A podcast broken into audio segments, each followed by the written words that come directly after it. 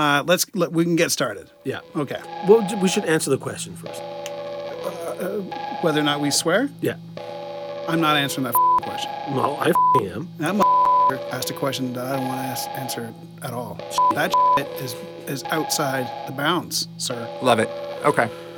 You can swear if you want.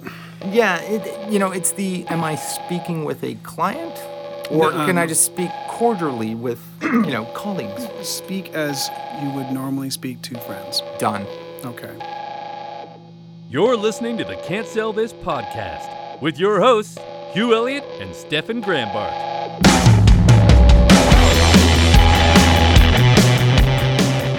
Stefan. Hugh. I am, as I always say, so excited to be in studio again at uh, Supersonics. Supersonics? Is that what it's called? Supersonics Post-Production uh, in beautiful Toronto, Ontario, Canada. Uh, we never actually say where we record. No. I, I felt like maybe it would be good to mention it. We have said where we recorded in the past, but that place is shut down. Not due to us, as well, far as I'm as aware. As far as we know, yeah. Yeah. I mean, I'm pretty sure it wasn't us, but it could have been. Not my problem no. if it was anymore. It was us. Jeff is pointing at us. Jeff Wright, all, as always, working the board uh, so helpfully. Hello, yes, thank you. Yeah, that's that's what I was hoping for, him to break in. Stefan, I don't get to see all that much. You've been away. I have been. I'm very glad to be back in beautiful Toronto. Are you? Because I kind of think you had a great time in the U K. All right, I'm not going to lie. I had a very good time. And you're starting school. And, yeah. So I'm, I'm, I'm finally going to finish grade six math. I think that's a big deal. Yeah. The important thing is it's now new math. What? Yeah. And that's not as much oh, fun. Nobody told me this. Mm-hmm. Yeah, it's in Spanish. Oh, no. Yeah. So, ¿dónde está la biblioteca? Nuevo. That is not math. Nuevo. What? Nuevo. Nuevo matemática. I... Um, see? Ah, sí. Mucho calor. Eso es muy hilarante. At any rate. Oh, listen, wait. I'm, no mames. No mames. No es bueno. Okay. Moving on from horrible Spanish into English, which we also don't have a great control of. But, Stefan, one more time. Hello. Hugh. Um, we have with us in the studio Eugene Andrewchenko. Andrewchenko. Andrewchenko. Yeah. And he is a, gosh, I, I would even, I would go so far as to call you a Renaissance man mm. because you have your fingers in many pies. Figuratively. Not a baker. Not literally. Okay. That would be a Ren pie sense man. All right.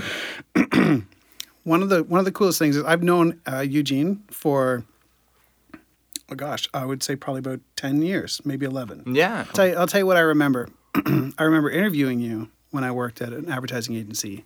And the long and short of that story is he was like, I want your job. I don't want to work for you. And then he like essentially flipped the table and, and walked out. And I was like, oh, wow, that's a, that's a strong reaction. Eugene. Kismet. Ever since. Wow. Strange bedfellows. He then, yeah, I mean, figuratively speaking. Yeah. Anyways, one of the most interesting things about uh, what Eugene is, is up to is it's never the same thing. And he really blew me away in the fact that he was a, a really talented developer. Knew all about Ruby on Rails, uh, had his uh, mitts on uh, back-end technologies, front-end technologies, really understood development, and I was always really impressed by that. And then one of our conversations turned into finding out he was a gearhead and uh, built his own, uh, w- was working on his own muscle car. Oh, cool. On top of being a B M X stunt rider. So uh, Eugene, in the past, was... quite active in the B M X community and and and would uh, ride. I don't know. Were you were you sponsored at all? Were you professional? No, I used to compete at expert level, which okay. was just below sponsorship. Like you get floated stuff, or you're what's called a, on part of the float team, uh, which means you get parts. You don't get paid. Okay. Uh, they they would throw you merch here and there. It's like cool, wear our shirt, go talk about our brand. Um, yeah. Yeah. So that was one of the interesting things, and then. Over the course of probably about a decade, uh, he got very wrapped up in blockchain, got really wrapped up in Bitcoin. Uh, and I was always very impressed with his ability to sort of forecast what was going to be interesting to everyone uh, way in advance. Like he was doing Bitcoin mining before I'd heard anything about it.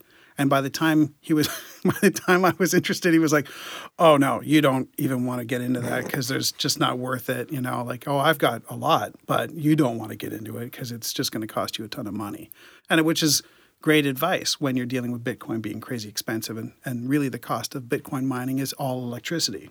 You know, so that was really exciting. And then one day, he sent me a.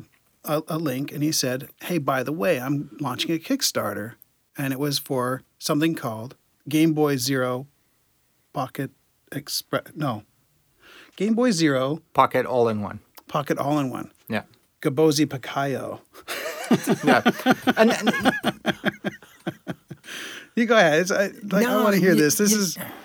I, I know where this is leading to. Is it's it's understanding that story and how it came to fruition.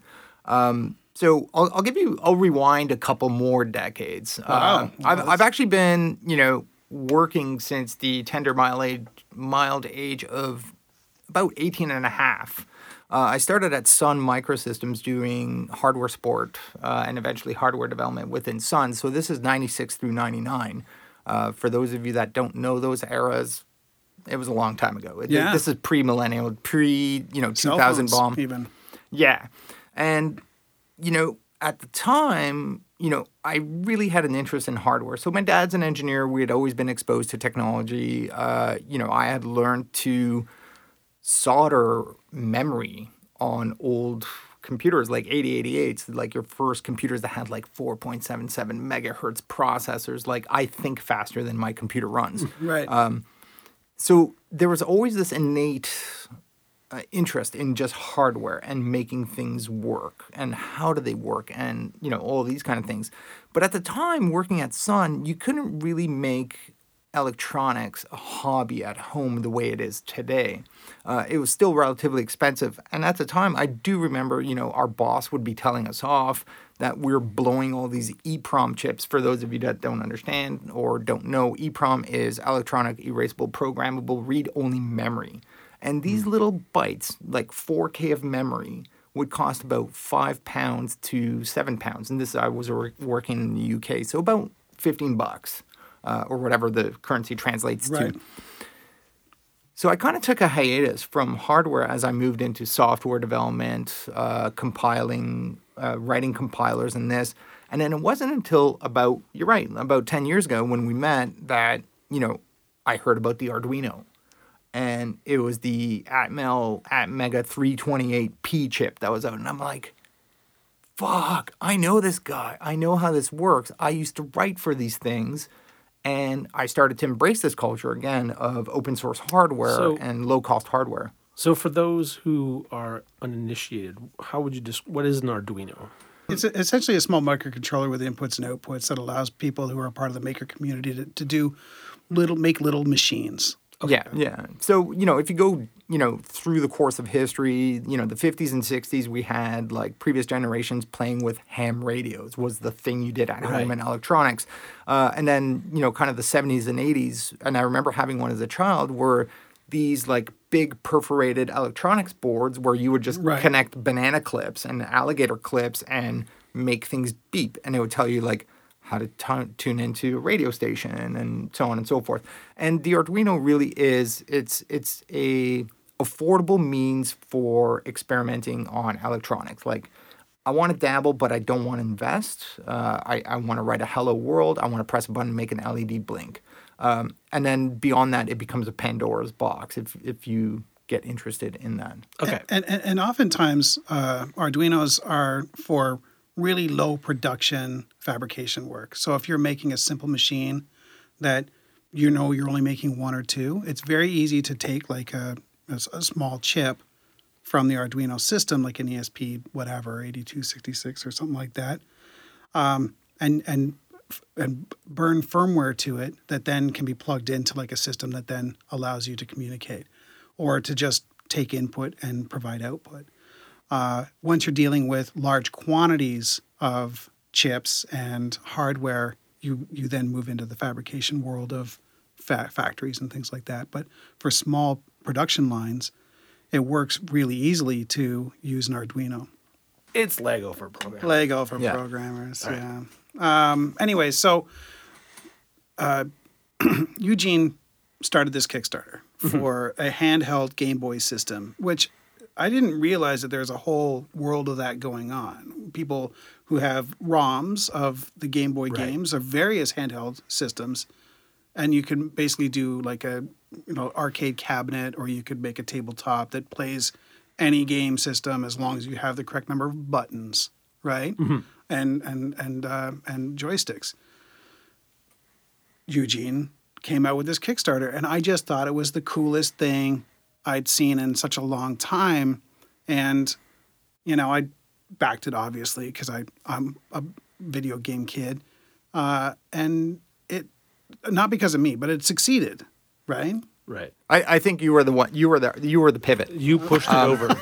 But, you know, you know, to, Thanks, to give you a little bit more insight mm-hmm. into that is, you know, I, I've got a healthy mix of technology and working in technology and, you know, having, having, you know, the privilege of working in this industry uh, where you can get your hands on things relatively inexpensively, and at the same time spent a lot of time working in advertising and marketing uh, companies that, you know, you kind of become this extroverted developer, extroverted technologist, where you can actually speak to the technology and have other individuals being embracing it. Mm-hmm. Um, And this was something, you know, I had actually built many times for myself or like at low production runs for colleagues.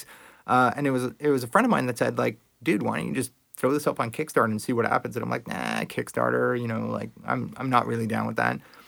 And what I had actually done is it was less the actual device and more the campaign around it, its ease of use.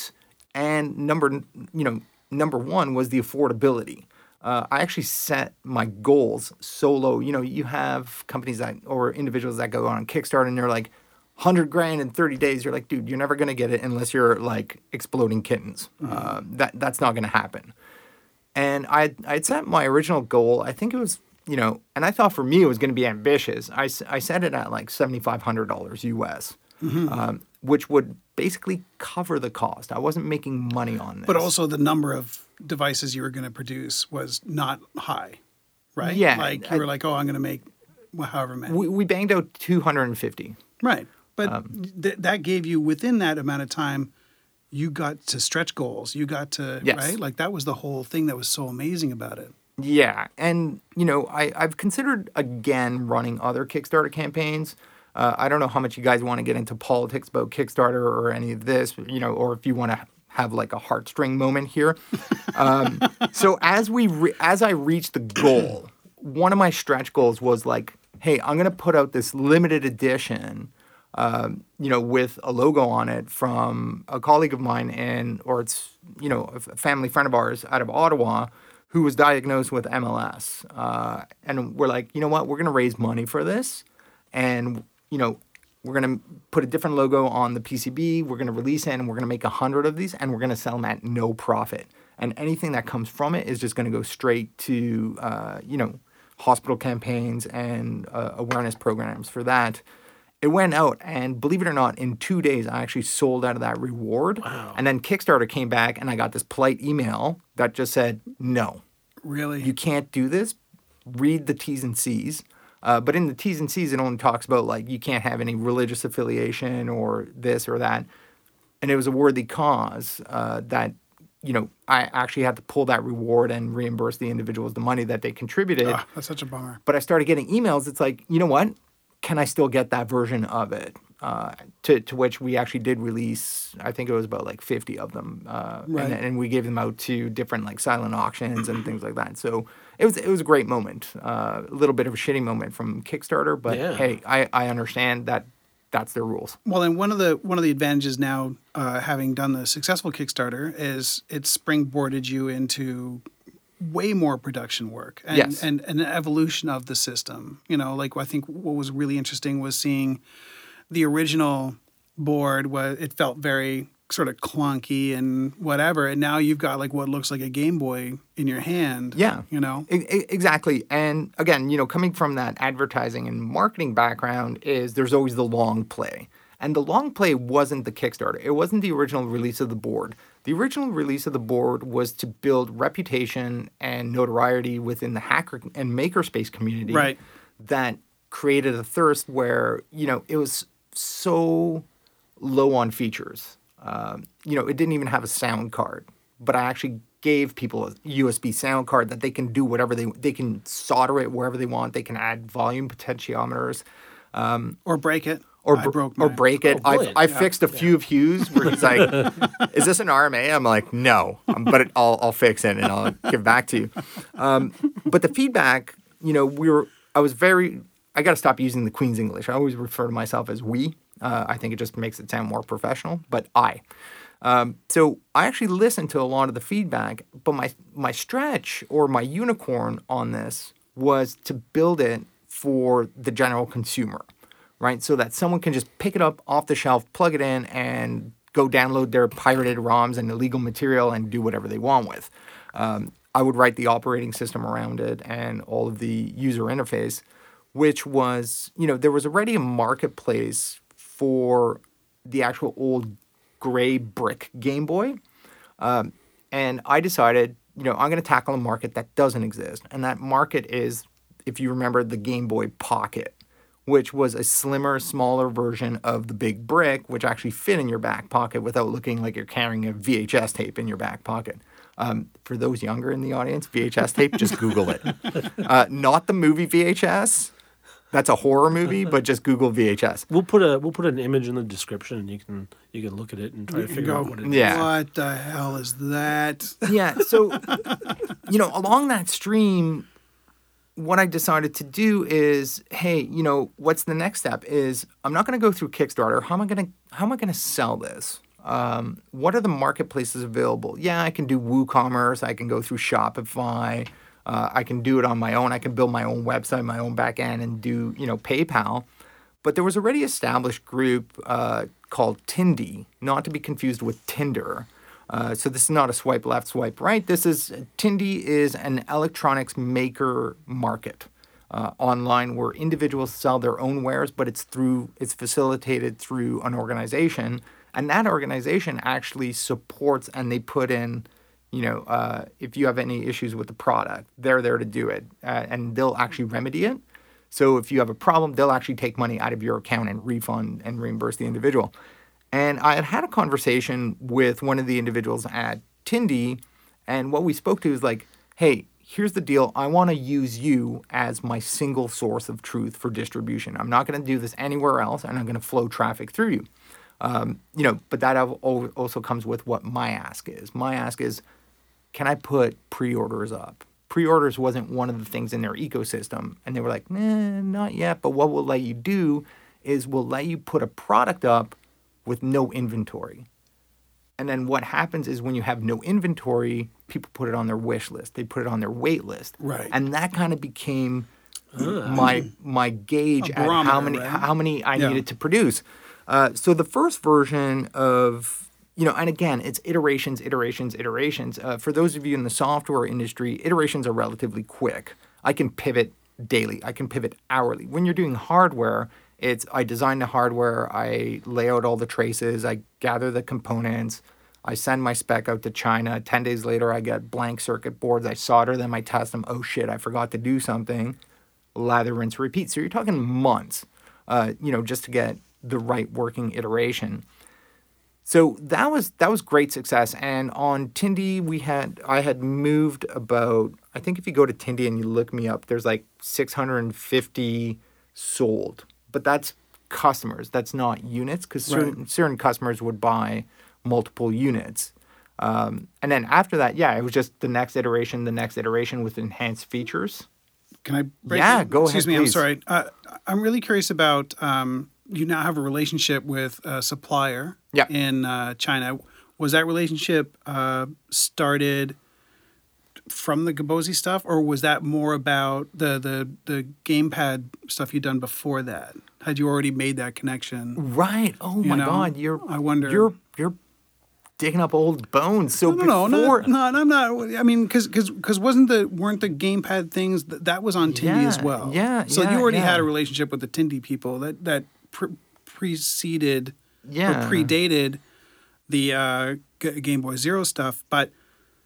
Did did you also have a supplier? Was the supplier that you're dealing with now like that? that that's a whole world now where you know yeah. you shut down for February. You know what I mean? Like, yeah, you're you're taking Chinese New Year, and you know um, your conversations are happening at weird times for you. And, yeah, so we you know. we would be like you know on their version of Skype or like you know right. uh, Snap not Snapchat WeChat uh, where we're just doing like video calls, uh, audio calls, and it's actually. Uh, a colleague of mine that I used to work with here okay. that moved back to China, I use him as a proxy right. and as my translator. Uh, so he's actually an electronics engineer, so I can send him the specs and he can do the negotiation and make sure that I'm getting the best cost. Uh, so it's actually having someone on the ground uh, yelling and arguing. Well, well because th- that sort of thing is what the value of being able to pivot so quickly is the fact that you're not spending... what what would amount to like, oh, I, I got to buy a bunch of buttons. I got to buy a bunch of leads. I'm going to take my Arduino and I'm going to do that. You can just say like, you know, this is the chip I'm going to be using. I need you to set these. This is the these are the Eagle file. I need you to, to right, that, you know, right. make that uh, P C B for and, me. And, and I love that you use, I have to buy a bunch. Um, so so here I, I buy a bunch. Like I'll go to like local shops and I'll buy certain components, but I'll buy right. low quali- low quantity. Yeah. Uh, I do use, you know, online suppliers like DigiKey and Mouser for bigger bill of materials, uh, you know, in the hundreds of dollars, and then I have my own supply for the next couple of months. Right. Uh, whereas dealing with China, there's this magic thing called minimum order quantity.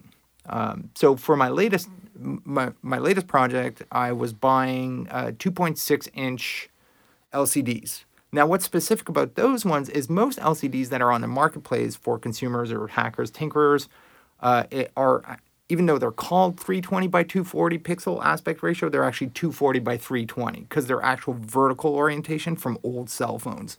Uh, I found a distributor that actually makes horizontal three twenty by two forty and more of a four by three aspect than the, I think it's like a weird like five to three ratio for, sure. for the other ones. Anyway, uh, we often end up with a lot of supply at home with boxes where it's, uh, you know, the supplier was like, yeah, cool, you only want five hundred of these made, but the minimum order quantity is two thousand. Right.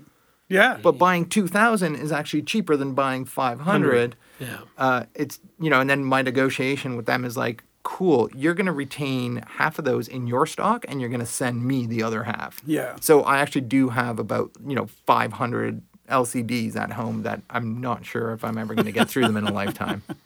The funny thing about working in hardware, and, and, and thanks to you know all the experiential stuff I've I've done, is uh, you start to recognize time versus quality versus uh, profit. So you know you may say like, oh, listen, I can order from DigiKey and it comes spanking fast, but it's really expensive, right? Because they keep that product on hand in the States. To, to send it out. Or, sorry, DigiKey's in uh, Windsor, right? Right. Mouser's very similar. And then McMaster Car would be the big one that is like, they will only deliver to a business or a school. So if you're a private individual, you can't get them to deliver to you because, one, you have to get an approved account, and two, you need to, like, actually be in, in business, right?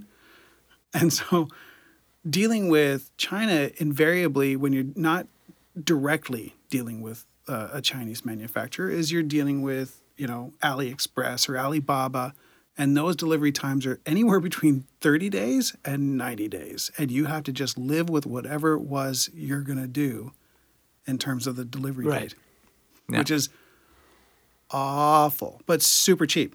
So right. If you're not in a rush, order from AliExpress. Every time I order from AliExpress, I'm like, eh, it'll get here. I'm not in a rush. I don't need that thing, you know. But dealing directly with the manufacturer or through a proxy with, with the manufacturer, right, right. you're able to cut your delivery time down by probably a, a, at least a couple of weeks, right. you know. Right. And, and also, you know, becoming a repeat customer, uh, you start to get negotiation on your side as well, right. where you can start dictating. Uh, not not necessarily, I don't want to say I'm telling them how to do it because they are the experts, they are the professionals. They'll come back with like, hey, did you mean to do this on your circuit board? And I'll say, yes, I did. Please leave it. It's intentional. That, you know, that's way too close to the edge. Right. Uh, it's meant to be that way. And they'll accept that. Um, and I've had certain leverage was the word I was looking mm. for as a repeat customer. And I've, we actually picked one P C B manufacturing house uh, and assembly house for ourselves that what we can do now is when we go to get an R F Q from them, rather than specifying the exact quantity, I'll just put in the notes. I'm like, hey, this is a note for this person. Have them get back to me with where the price break is. I'm looking to get these manufactured for less than fifteen dollars a piece. Because uh, then what you want to do is, like you were saying, that you know, you're you're talking about profit margins. You're talking about, you know, there's, I once heard this magic number, which is the two point three times multiplier. That anything it costs you to produce something, you should be really selling for two point three times or two hundred thirty percent. So if I make something for twenty bucks, I should be selling it for forty-seven dollars and fifty cents right. in order to break even. Because what that break even does is it gives me some money in my pocket to recoup the costs, my research, my time, and also restock my shelves uh, with the components and then be able to fund the next project. So it's a little bit of a zero balance uh, until you get to like huge numbers into the, you know, tens of thousands manufacturing where I can break ten dollars a piece. And th- th- this actually brings me to something that Stefan and I have talked about uh, in the past, and, and generally it involves self-funded projects, right? The mm-hmm. idea that I'm going to be out of pocket this much money to actually succeed with something. And the the biggest problem that you come up against is if I got twenty grand saved, let's pretend I actually can do that.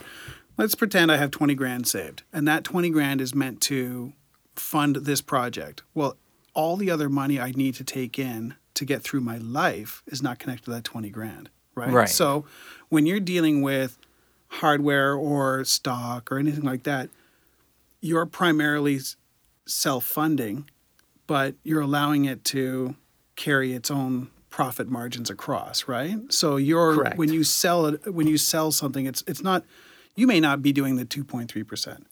Yeah. Right? But you may be doing, or two point three multiplier. Multiplier, excuse me. But you might be doing a thing where you know that if you sell ten, you can buy thirty. Right. Right? Because of the fact that although that amount of money isn't uh, a multiplier of that. It just happens to work out that way. Exactly. And, you know, for anyone getting into that, um, we'll give you some financial advice here. Uh, and, and what well, I Well, this, is what, this act, is what I'm trying to get to is and, and actually, let's help some people because yeah. cause we, cause I, think, I think one of the hardest parts that we, that everybody goes through when they're especially uh, self-funding projects or, or getting started with this sort of thing, Kickstarter for a lot of people is the end goal. And I think that's right. what's, what's mm. interesting about that's what you did. Yeah, yeah, Your yeah. choice was Kickstarter is not the end goal. Kickstarter is the start. Yeah. Right, right. I, I let, let me hit the financial point. I'm, totally... I, I'm going to write a note for myself here that I actually I actually want to talk about, you know. Uh, it's interesting because um, uh, in, in my master's orientation, um, they were talking about this triangle of creativity, uh, technical expertise and business acumen, yeah. and that most people will have two of those and not yeah, the third. If yeah, yeah, that holy trinity doesn't exist in anyone. You no. may have a little bit. Yeah, um, I I do like the triangle analogy, and I've heard it before, and I've also seen it displayed as a Venn diagram where it's you yes. know it, it's oh, the Ontario yeah. logo. Yeah, yeah. Uh, but the circles are different sizes, right? So it's more of those like radar charts, like where are my strengths and where do I need to learn. I, I need I need to I need to digress here because I really think that the Ontario logo was just somebody had a Venn diagram up on a on a on a on a slide presentation, and they're like, Frank, did you get that logo done for us? Uh, yeah, ah, this is it right here. That's your Venn diagram. Do you want to hear the real story of how that oh. on, the, the, the, the three-color Ontario logo was actually made? Um, and and you can call me on this, and we can meet up later. And you talk. can literally we can make lie. another podcast oh, about this. Wow, you can uh, lie about it, and we're going to go. Wow, I'm, as long as I'm, it was creative enough. So the T-Rex. No, it was actually so back. I think it was it was actually done in like seventy-three or seventy-four. Do you got to have an exact date if you're going to lie? It, it was seventy-three or seventy-four. It. it It precedes my existence. Oh, oh, oh shit. no! There we go. Yeah, by a couple of years. So, and and I'm Quebec-born, so I'm not that familiar. What happened is, you know, you had all these pitches for companies developing the Ontario logo, and the first company to come in, you know, the A V dude was setting up the the projector. Now, the old school projectors had to align those R G B. three colors, yeah, right? Colors. So as they turned it on, these three colors were syncing and created these three circles with three different colors, with the overlap being white in the middle because it's the mix of the seven colors. Mm-hmm. They started applauding. They're like, fuck, this guy nailed it. Just put the word Ontario under it and, so, and we're done. We're so gold. Teamster. So whoever the A V guy was that that did that, kudos Didn't to make him. An extra dime, but uh, he yeah. did get no. to leave on time. Yeah. And he got his fucking break. Yeah. Hey honey, I got an extra break today. It was brilliant. Union. I don't union. know. Some had, guy shook my hand. I don't know. Yeah. yeah. So let, let's rewind back to you know the free financial advice I'm yes. going to give you, or how I systematically did it. Hugh, you mentioned the great Just thing not a biography, with the like how I systematically did it. no one, no one has that amount of surplus equity and liquid cash sitting around ever, ever, ever. Right? And I totally get it. And this is why you go through things like GoFundMe or Kickstarter, or, you know, just to see if there's an appetite for that idea. But then you have to actually go and manufacture it, right? Right. Uh, whereas what I ended up doing on my second run and working with Tindie and working with China, now that this was like my third or fourth order with China, you can start negotiating installment plans. Rather than me ponying up seven thousand dollars U S straight away, I know that it's going to take you six weeks to deliver this to my house. Let's do increments every two weeks. I'm going to pay you every two weeks. Right. You're going to make money at the end of the day. And if they're cool with that, they're cool with that. Uh, it took a little bit of negotiation, and, you know, I had to up the volume of what I was buying. And then the second piece of advice I'm going to give you is get a different credit card. Get yes. a credit card specifically for, for that. Don't mix it with, you know, wine and dine or anything like that. Like, I've got a separate card that is only for that. That mm-hmm. way I can take a look at it, I can monitor, and I can control it. Uh, learn your spreadsheets where you can put different price points. Uh, you know, you've got your inventory coming in. Let's say you set a target of fifty-nine dollars per unit. What's the what's the recoup on that? What are you going to do? And what that allows you to do mm-hmm. as well is, okay, if I only have ten percent of my stock left and it's not moving as quickly as the other ninety percent did, and it's still sitting here on my shelves, but I'm ready to launch the next project, I can drop it by ten bucks. And at right. forty-nine dollars, mm-hmm. I'm mm-hmm. still making enough money to recoup the cost of what it is. Yeah, and I, I would I would say you can't stress how important those spreadsheets are enough. Yeah. I mean, I'm I'm a huge spreadsheet nerd. Hugh, I've talked to you about this before, my friend Adam Drake, mm-hmm. who got me into like tracking every single week of my life uh, for productivity and stress and all those things. Yeah. And hours worked. And in at the end of twenty twenty, I'll have ten years of data of how my year goes every year. It's a lot of all work and no play, yeah, make Stefan dull boy. Basically, but it's it's really interesting because you, you can see patterns. Like, it's like we can oh, do something with that, by the way. What? We should do something with that. Like, like, like, like an art exhibit? To C S Vs and, and mm-hmm. do some yeah. visualization. Let's, let's do some sentiment analysis on oh, that data. And we yeah. can see, like, we know typically during January and February, things die down a bit. Maybe you're experiencing S A D, as most Canadians do. Mm-hmm. Um, so seasonally acquired disorder, yep. depression, whatever w- whatever the D stands for. Let's do it. Uh, it's a real thing. Yep. Right? Yep. Uh, and and, and I, then in summer, everything slowed down because you're lazy. Yeah. Yep. You know, and but but this this actually ties in really nicely to the hardware and the campaigns and running them. Uh, you know, that's to a those, good segue. To, yeah, to those listening is, yeah, we've given you a little bit of financial. We've talked about success, but, you know, it's it's also staying the course. Like, mm-hmm. you are going to get mm-hmm. bummed out. Um, you know, one of the latest projects that I'm working on, I've actually changed chipsets altogether, and I've moved to a different C P U that I'm using for my next launch. And we were, I was using, you know, a specific chip for communications between U S B and the chip itself. It worked. It was fast, but it was not cost efficient. And I got bummed out because I, I bricked a bunch of these and I was like, fuck, this project's done. I'm not going to continue with this, and give it a break. And you come back refreshed. And mm-hmm. so, mm-hmm. so for the record, initially what, what Eugene was using was a Raspberry Pi Zero wireless. So it's, it's a small board. It's a small computer. And now you're using a chip in which all the computing is happening on this small little chip. All the other bells and whistles that are required for a Raspberry Pi are gone. So he showed me with a yeah. startup mode of, of his new board versus my old one. He started his up, had to have been three minutes after mine started up. And mine was still going through its boot process, and his went beep, boop, and it was like on.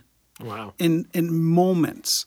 So like, I'm sure I'm sure it sucked. I'm sure it sucked for you to brick a bunch of chips, and, and it, it wasn't satisfying. But I think one of the things that is is most interesting to watch is your persistence. And it's it's, yeah. it's all about not giving up. Giving up happens, and I'm sure you have moved on from certain aspects of this project in which you said, this isn't going to work. It's never going to work. I mean, the idea of recognizing one display over another, and recognizing, right. you know, recognizing maybe one button over another, or recognizing one switch over another, or, you know, going through the process of building out ten of something to find out that the thing that you soldered on is just a hunk of junk.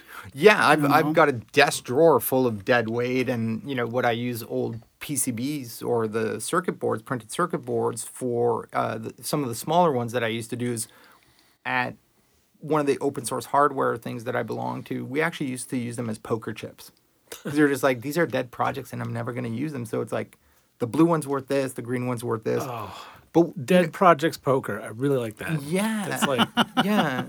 But but with that, you know, it's it's the perseverance. It's staying the course. Yeah. Uh, I'm not going to say it's for all individuals. Uh, it's it is definitely a personality thing, or it's a trained behavior that. What I typically map out, uh, I, I, I've heard it referred to as the double-ended pencil. So you have your point of departure and your point of arrival. I know where I am and I know where I want to get to, right? And this is for every project. And that point of de- departure is your divergence. And that middle chunk of the pencil, the solid part, is the journey. That journey, for a lot of people, they map that journey. And it, if it doesn't meet, the project's derailed. Whereas working in a labs and now, uh, you know, working professionally in a labs environment, that journey doesn't exist. That journey is mapped daily, mm-hmm. right? And it becomes fluid in the middle. What we thought was going to take us six months, holy shit, I just found an incidental discovery. We finished it in three months. Or what I thought was going to take a day actually took me five days because of these unknown unknowns. That if you don't necessarily plan the journey, you don't get disappointed. You know you're going to arrive at your at your point of arrival. Um, you know, an example of this would be is, hey, I'm going to drive to Montreal tomorrow. I know that where I'm leaving and I know where I'm arriving, but there's going to be traffic. There's going to be volume. There may be an accident. I may have to get off the four oh one. If I've planned my journey that I'm only taking the four oh one, I'm going to get upset. And I'm going to be like, this, this sucked. Whereas if you look at it as like, I know where I'm going. I know where I'm going to get to. Oh, man, I got to get off the four oh one and drive through, like, Lindsay, Ontario. You're like, never been here. Want to stop at this cafe? Cool, right? And you're learning all these things. And that's part of that. I, I think that hacker culture is the curiosity. And it's part persistence, but also you're constantly willing to learn. Uh, you seek out other individuals that are like-minded. You find individuals who have their insights. They they provide you their feedback. They're like, hey, you know what? Have you thought about doing it this way? Yeah, and that's entirely analogous to the to the podcast. You right, know? Totally. And not necessarily that we're persisting with doing the podcast, but I would say that every time we would do a an episode in which we were talking about a creative project, we would have what we thought was, this was the idea. And over the course of however long that podcast episode took, we would discuss the idea. That idea would, in most cases, change in a, in fairly significant ways. because we weren't interested in the final piece. Right. We were really interested in the journey of that project. And I think that that's I think that's what what makes creative people creative in most cases is that they're willing to take the journey as being just part of getting to the end. Right, right. And that's fair. So in this in, in you know in this episode, I know it's going to sound like, you know, we're just like rambling off about all these segues and comparisons and, you know, the nature of the beast. That is the how, podcast. How you get through here. um, you know, I actually wrote down one of my notes here, and I wrote down the name Bob Gould. Uh, for those of you familiar with Bob Gould, music, Sugar Cube, mm. or Sugar was his band, and then he had solo albums. Um, you know, I love punk rock. Uh, I grew up on, like, SoCal punk rock. Uh, but in there, when you have music and you have someone that creates hits and they have one album and it smashes, right? The expectation is the next one's going to smash. But you get this culture as well where, like, hey, this album, it doesn't sound like their old album. Or this album sounds exactly like the old album. It's nothing new. My approach to this technology, to the hardware, has been that kind of, like, oh, Husker Du was his other uh, other band. So it was Sugar, Husker Du, and Bob Mould. Okay. His approach was like, you know, you would buy this one album and be like, wow, this is great. I love it. It's so angsty. You buy the next one, it's like pure electronica. And you're like, what the fuck is he doing? Mm-hmm. But that's punk rock. Mm-hmm. Right. He's punk rock isn't a genre. Punk rock was the style under which you conducted and created music where it's like, hey, you know what? I'm glad you guys love the old album, but if you like my creative nature, my next album is metal. And you have fans that are just like, this guy's so creative. You know, it's similar to, you know, actors where you have, like, the stereotype. Like, they play the same, same actor in every, the same role in every, every movie. Yeah. Uh, and then you have, what are they called? Method actors. Char- that, yeah. Character, character actors character. that are, like, completely different, yep. you know. Uh, but, and, but what I always find interesting is that neither of those is the path to success because you can be successful in either.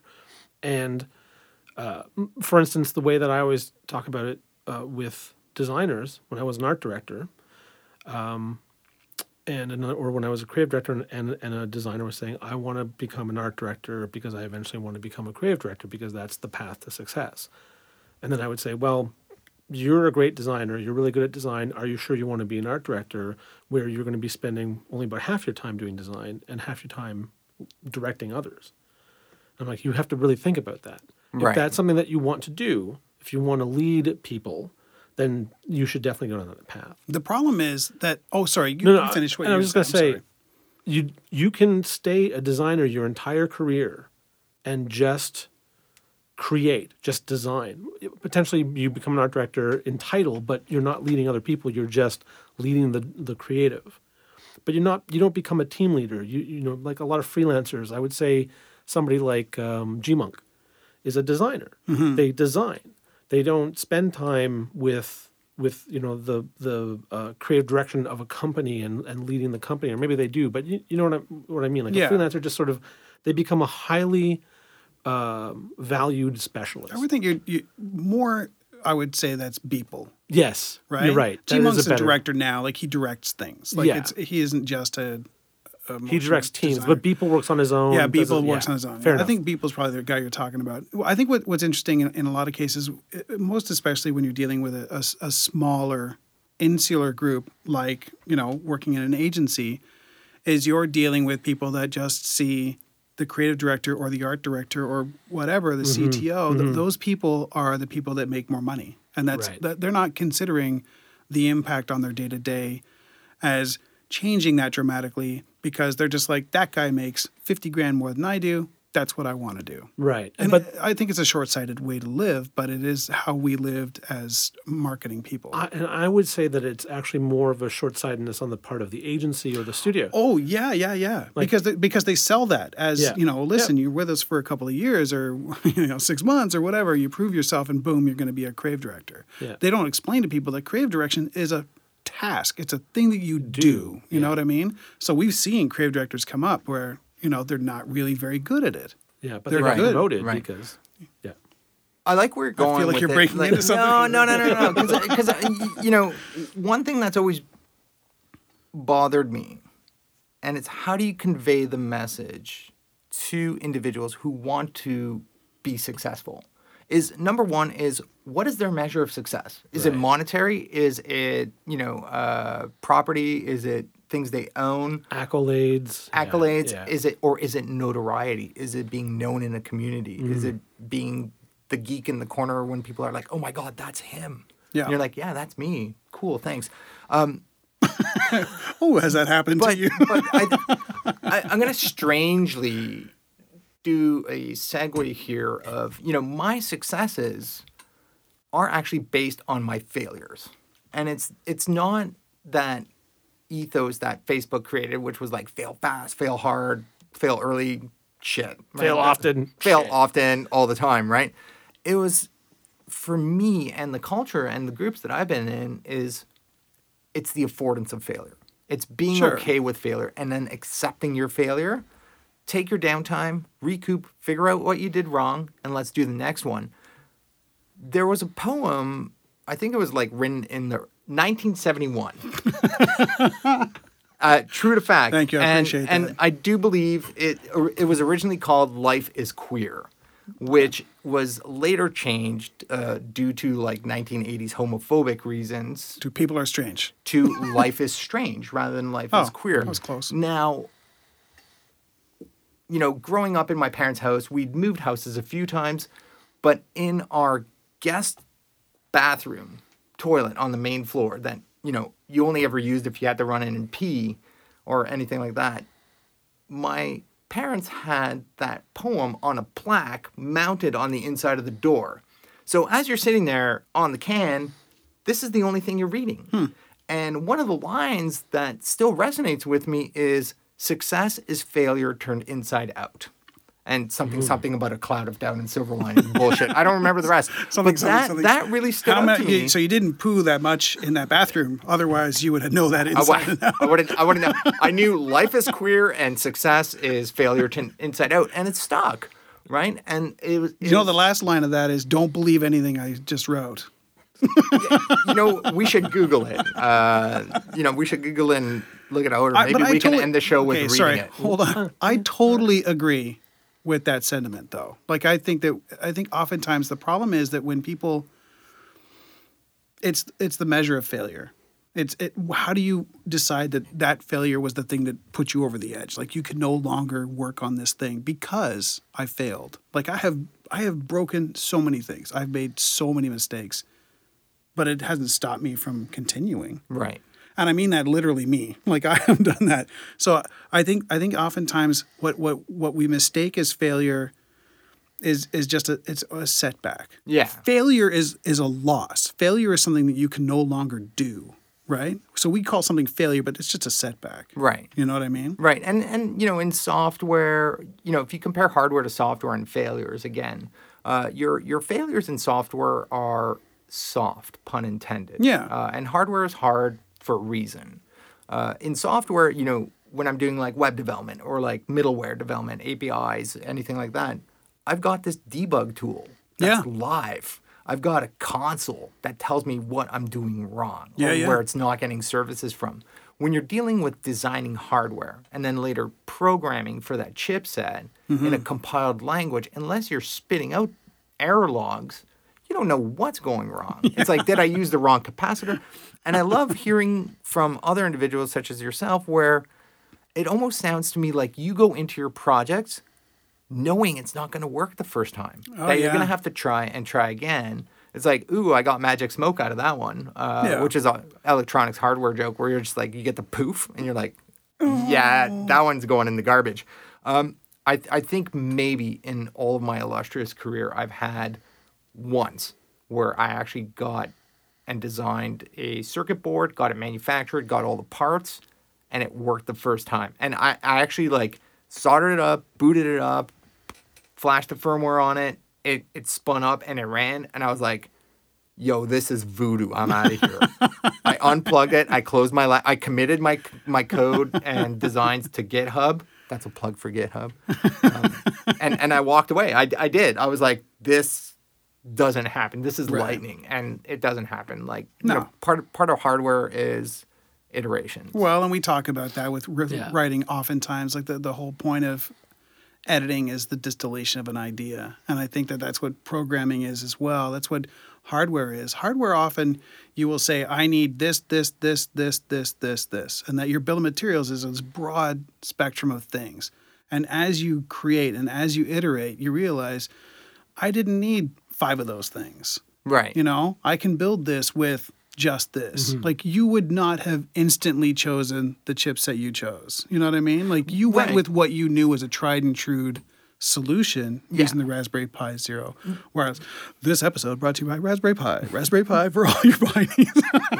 Guys are making me hungry for dessert. Blimey, they're out of the U K. Um, but you're absolutely correct. And it's, you know, you pick a chip that you're going to work with, like a like a microcontroller or, uh, you know, a C P U that you're going to work with. You go, you find the white sheet, you find the spec sheet, you read all the things, uh, comm chips. They're like, we have these L E Ds connected to it that tell you when information's coming and going, kind of like a modem. And then you realize, you're like, hold on, I just designed this. It has four additional components, which are resistors and L E Ds that tell me when it's broadcasting and receiving data. And it goes into a closed case, and you never see those L E Ds. Yeah. You're like, why do I need them? I can save myself pennies. Yeah. You know, at mass volume. And it does count, right? So those are those are hardware considerations as well. As there is the spec sheet, but then do I actually need those components? Yeah, right. Absolutely. Absolutely. So I feel close to a, like it's the penultimate comment slash question. Mm. I I don't know, Stefan, I feel like you, because you're not a hardware guy necessarily, but I think what's interesting is that you deal with hardware all the time. Yeah. But you're not a hardware nerd. No, and I mean, my my knowledge of hardware is definitely limited. I know what things do. Mm-hmm. I kind of know the general area we need to be looking at to get stuff, but I always work with engineers and technologists and get their opinion. And trust them. Yeah, absolutely. Yeah. That's their job. I mean, I was just on a call today where I kept having to say, I feel like I'm speaking for you, but I think this is what we have to do, you know, in our next three steps in this project. And, you know, tell me if I'm wrong, because I might be. But also, I mean, part of that is that that in in a, in a number of cases, the, the hardware, the tech guy mm-hmm. doesn't like speaking up. And, and often they'll want to either just let the other person make the assumption and then just correct them really quickly so they can move on, but they're not a talker. You're you're you got the gift of gab. I mean, let's let's be a yeah. I was going to say, Eugene, you're a rare breed. Thank you, thank you.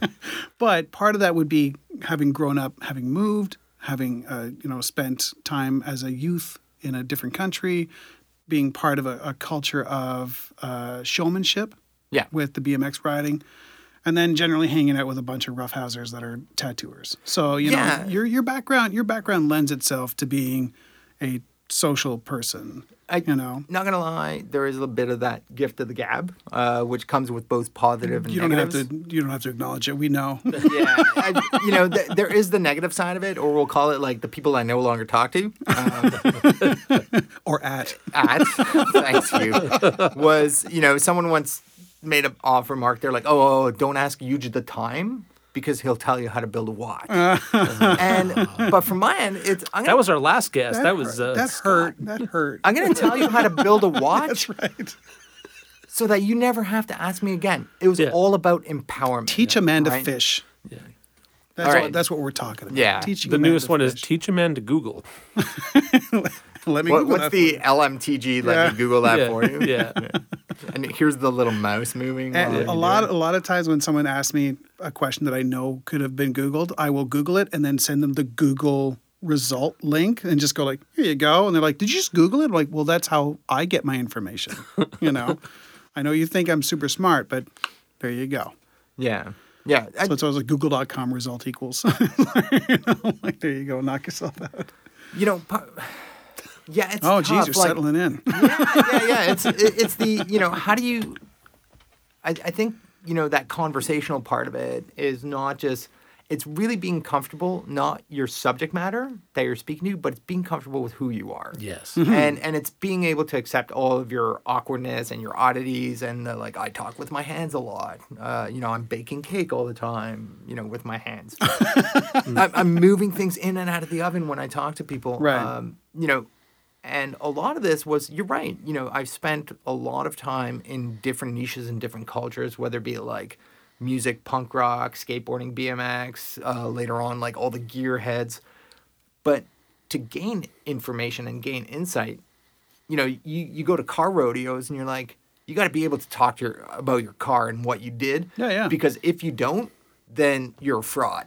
You just got a mechanic to do it for you and get off my lot. Like, you got to be able to stand up. Right? Yeah. Same thing as, like, to a certain extent, I know this exists in, like, web development. It used to exist in Flash. Like, if you just made something accidentally, it was really cool. It's spending time in different cultures, spending time in different ecosystems. Well, also, you listen here. It. So, so just just as a, you know, this is going to close that loop. But um, the other thing that, that I found really interesting, and, and it's about your foresight. It's the way you look for the next step. Yeah. And, and one of the things, the conversations we had, was you were working for a fairly large company. Correct.